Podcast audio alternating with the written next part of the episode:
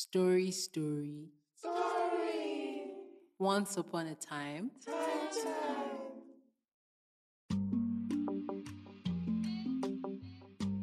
For as long as humanity has existed, stories have too.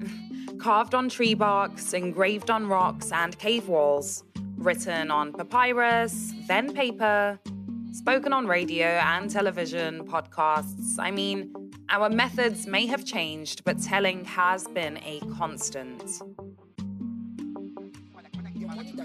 where everything kind of went missing is you know, you get foundation in You're almost trained to become president.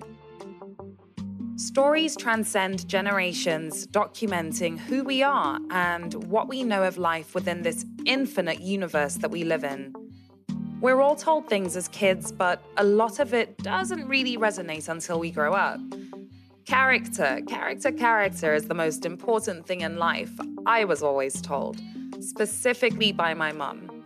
No one is perfect. We all do things that we regret. We all have our moments that we may not be so proud of, but we should all be conscious of our characters.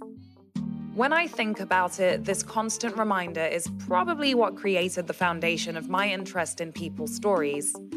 Encouraging judgment free communities as well, and sharing knowledge on the world that we live in. Stories are a huge part of us. We take in information about worlds, both fiction and real, boosting our creativity and pushing us to think, bringing out all of our feelings and all of our emotions inspiring us, connecting, influencing. There are 8 billion of us on Earth now. Our world has never, ever been this populated and diverse. And the stories that we tell will teach future generations about the times that we're living in, just like we've learned about past worlds too, just like we continue to learn about our present world too. And that's why we get them on record. There is so much power in a story. I'm Layla Johnson Salami. Welcome to Lai of the Land.